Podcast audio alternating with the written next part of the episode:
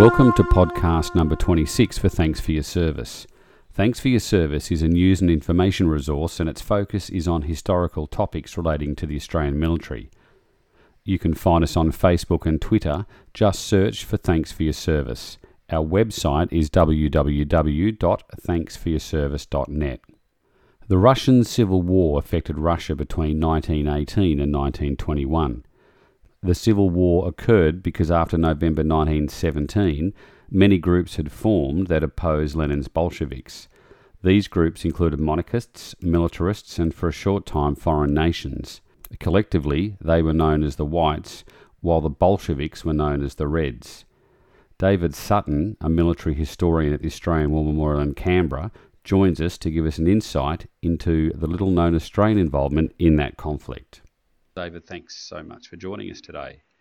Oh, great to be with you. So, if we can start off with the Russian Civil War and then talk about Australia's involvement, which most people probably would have no clue about, could you give us a bit of a background first about the Civil War and then uh, let's shoot into the uh, Australia's involvement in it?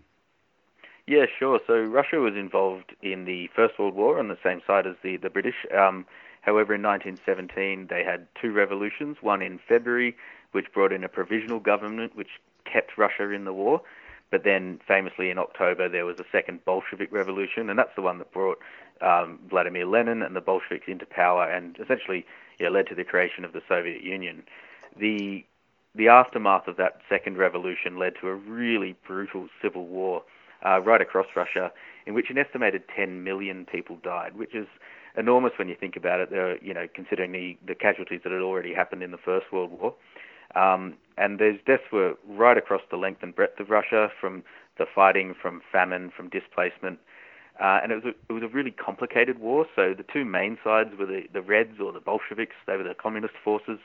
You also had the kind of nationalist or pro czarist white forces, but also a, a, bit of an array of other colors. So you had black um, uh, Ukrainian uh, anarchist forces in the south. You you had uh, an army of Czechs who are known as the Blues. You even had a Greens faction, but they were actually peasant bands kind of roaming around trying to protect farms. So a really complicated war, really different from the First World War. You don't have these two great, you know, Western Front, these two sides facing each other, but it's a really a war of movement uh, and something that which is relatively not relatively well understood in the West, but something that we should understand had a big imp- impact on the 20th century because the, the Reds won and the Soviet Union uh, emerged out of it. And, and here we are 100 years on, and there was an Australian involvement in the Civil War. Yeah, uh, it's really surprising to a lot of people to hear that, but there, there certainly was. Um, so Australian involvement, uh, it, it, took a, a, number of forms, and it was quite small, but important for Australian military history nonetheless. Um, so pretty early on, as the war really began to ramp up, there were some Australians serving in some quite disparate places across the Civil War. So HMAS Swan um, served in South Russia in the Don region in December 1918. Uh, we had Australians form part of Dunster Force, which was a, a, British force operating around kind of the Azerbaijan region and attacking some of the early Soviets there. And we also had trainers um, all across as far as, Siberia and dotted all around the main conflict. Um, the main part of Australian service was in, in two separate forces, all in North Russia, which is where our our kind of interests are really concentrated. Um, basically, what happened is as the civil war began to emerge, uh, there was a huge destabilization and essentially a mini civil war happening in, in Finland, just in you know the northwest uh, to the northwest of Russia.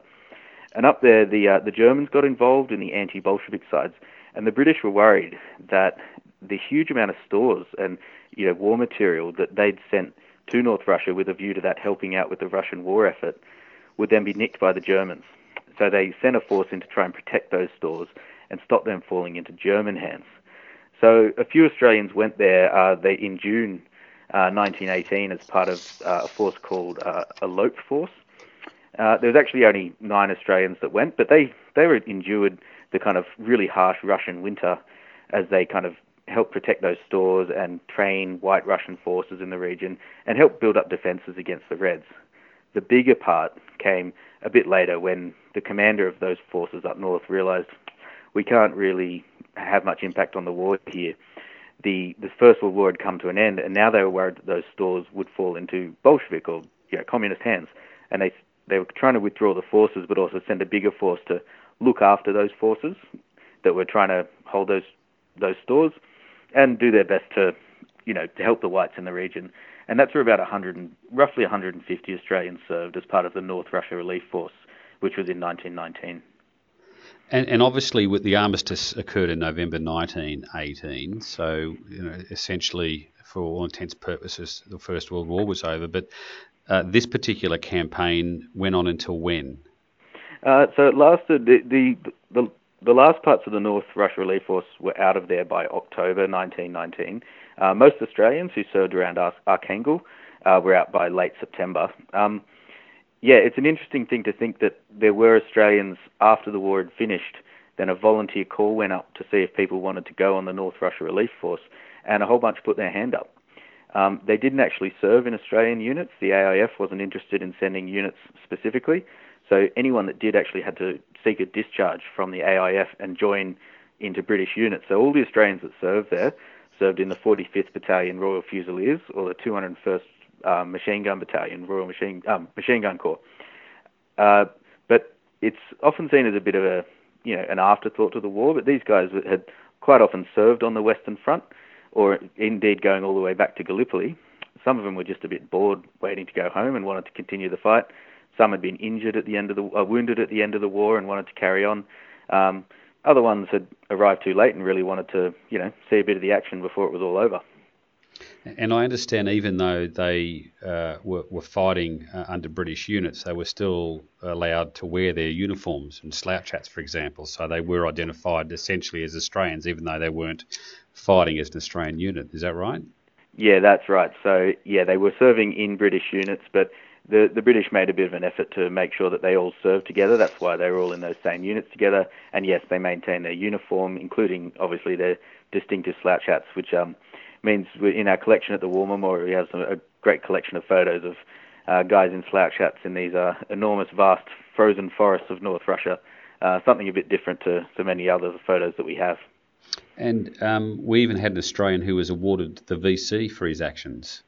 Yeah, there are actually two Australians awarded a VC, um, and it was the only two VCs awarded as part of the land campaign in the North Russia Relief Force. Um, the first uh, went to um, Corporal uh, Arthur Sullivan. Uh, so this was in uh, an attack on the 10th of August when part part of our, the main idea of being in North Russia was to head down from Archangel, which is on the far north of Russia, um, down along the Dvina Re- River and along an adjacent train line heading kind of towards Moscow. Um, they were helping attack a few towns there to help destabilize the Red forces. And Sullivan was part of a rearguard action coming back towards the main column after they'd taken these two towns, Lipovets and Sludka. Uh, and they were crossing this swollen river on this tiny plank when um, an officer and three other ranks fell in the water. And Sullivan, without thinking, uh, went into the water and in, rescued each man individually, despite being under quite close enemy fire. So he was awarded a, a Victoria Cross. Um, he actually died in 1937 when he was in London as part of the coronation of the king, where he was apparently signing an autograph and um, slipped on the gutter and knocked his head, uh, mm. and unfortunately died. The second one is uh, Sergeant Samuel Pearse, which on the 29th of August uh, they were attacking along that railway line that I mentioned before. Uh, when the Australians were pinned down by a series of Soviet pillboxes or blockhouses, uh, and Pearse incensed that the Australians thought that the enemy might be using dum-dum bullets, and incensed at that, Pearse kind of single-handedly cut through some barbed wire, went up to one of those pillboxes and th- lobbed a few grenades in and, and, killed the inhabitants. But soon after was cut down by enemy machine gun and, and well, unfortunately was killed. He was only 22 years old.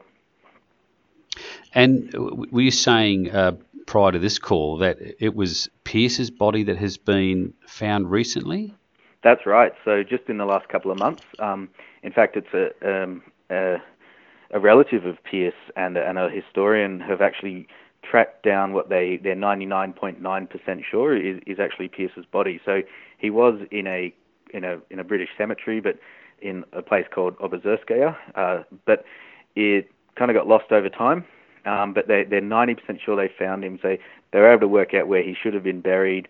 Um, they dug up the likely spot and they found a body there which uh, is missing a toe on his right foot, as is consistent with the with um, you know Pearse's uh, pre-service wounds, uh, and also it had the remains of a slouch hat. So they're quite sure. I think they're going to be conducting some DNA tests soon to see if they can get to the bottom of it. But it's a really uh, exciting and amazing thing to happen 100 years after after mm. his amazing action.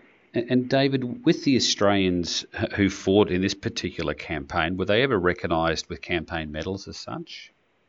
Not that I'm aware of. Um, I actually, it's not actually something I've looked very deeply into. Actually, uh, we have both Pearse and Sullivan's medal groups here at the Australian War Memorial, and I've been meaning to run over and see, but um, that's something I'll need to double check for you. I'm afraid. Mm. Mm, interesting. And and uh, again, this is uh, an involvement that Australia had that people uh, probably know very little about. Where can people go to find out more about this particular campaign and Australia's involvement? There's an excellent book on the Australians in the Russian Civil War by Michael Challinger called Anzacs in Archangel, uh, which really does a great job of covering the very you know varied roles that Australians played and the kind of um, actions they were in and the conditions they endured. There's also a great memoir actually by uh, one of the veterans of the campaign, uh, Sergeant Jay Kelly, which is held at the Australian War Memorial, but you can find it online. Uh, and in that memoir, he, he talks about how he viewed the campaign as a, a bit of a tragic adventure in which a lot of good men who'd served in the First World War lost their lives, and actually referred to it as a pathetic sideshow. But when you read his memoirs, I, I do get the impression he uh, he was more annoyed at the the politicians who'd sent these men on this far-flung campaign than you know the men themselves, or in any way denigrating their service. We also have a couple of really good articles on the Australian War Memorial website. Uh, one called A Pathetic Sideshow, named after that quote by Kelly by Jeffrey Grey, which does a really good job of just summarising the campaign and giving a bit of info about why we were there and you know how Australians ended up in this seemingly far-flung part of the world in a, a really a war that most of us don't really understand very well at all. And, and I started reading uh, the memoirs of Kelly, and he certainly had a bit of a sense of humour too. I get, even though the memoirs were written in 1969 about his involvement uh, in that campaign. Yeah, you get the impression that some of the guys, um, you know, despite enduring some really difficult conditions, and you know, two Australians were killed. Um, it was a a, a strange adventure, and um, sometimes I guess you can say all you can do is laugh when you find yourself in these situations. Mm, absolutely. And we'll also put a, a link uh, on our Facebook page to the article that you wrote in September this year for the Australian Strategic Policy Institute. But um, look, that was a great little insight into our involvement in the Russian Civil War. And David, thank you for your time today. It was a pleasure. That's the podcast for today. You can find relevant links to the podcast on our Facebook page. We're keen to hear your feedback. Leave a comment on our Facebook page, and if you're listening to us via iTunes, please leave a review. You can also email us at info at thanksforyourservice.net. If you're interested in sponsorship or support of this podcast, head to our website or email us, and you can also support us via Patreon. The link is www.patreon.com. Thanks for your service. Thanks for listening.